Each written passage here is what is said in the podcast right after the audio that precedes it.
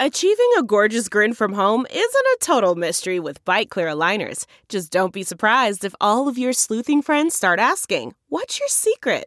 Begin by ordering your at home impression kit today for only $14.95. Byte clear aligners are doctor directed and delivered to your door.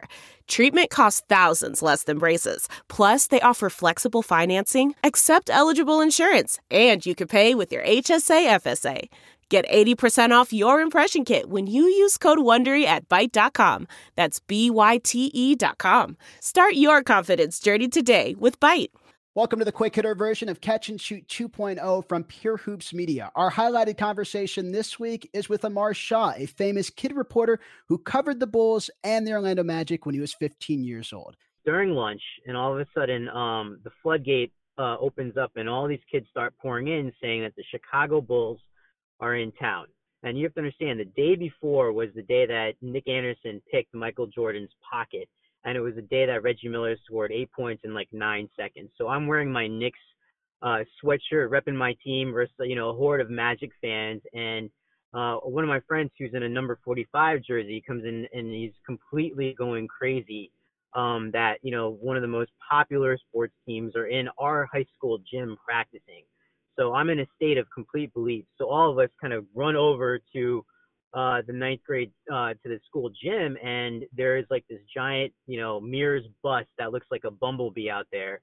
And at that point, I'm not even in the journalism school or the journalism class yet. But um, you know, at this, you know, and they weren't allowing anybody in. There's security everywhere. There's media everywhere, and you know, there's just, uh, you know, it's just a mess.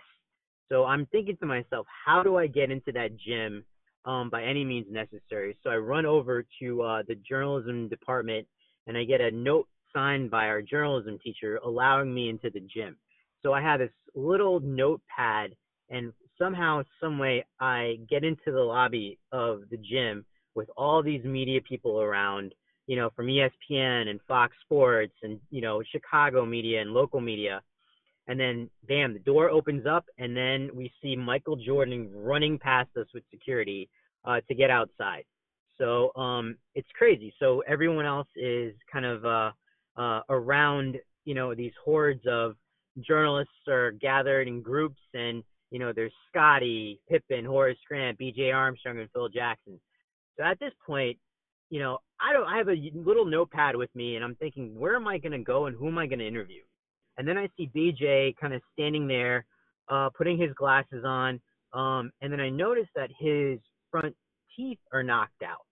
And I was like, oh, you know, jokingly, I was like, hey, BJ, what happened to your teeth? And he looks at me with this scowl and walks away. And so that first interview didn't go very well. And then I try to go over to Scottie, but there's way too many people around him. Um, and then I find Phil Jackson, who's kind of standing there. You know, he's like six seven. He's this really tall dude, and I'm five foot. You know, not even five feet. I'm gonna lie. I was four eleven at the time.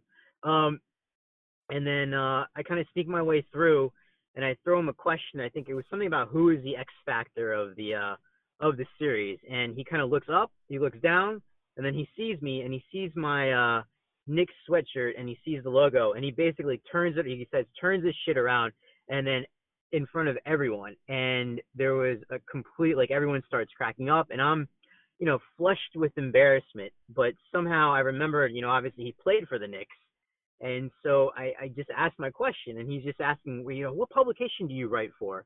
And I said the Paw Journal, and he kind of chuckled and laughed.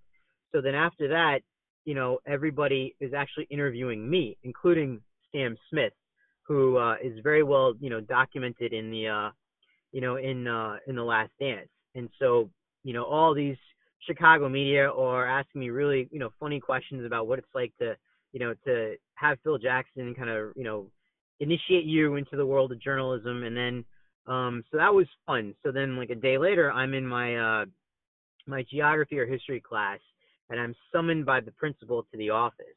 I think i'm in trouble for some reason but then i realize um there's a phone call for me and it's from wmvp in chicago and so they have a, a, a at the time their show is hosted by norm van lier who is the guard for the bulls and then he had done some radio work as well and so they wanted to interview me. And so for the rest of that summer, um, for that playoffs, I ended up being their playoff correspondent.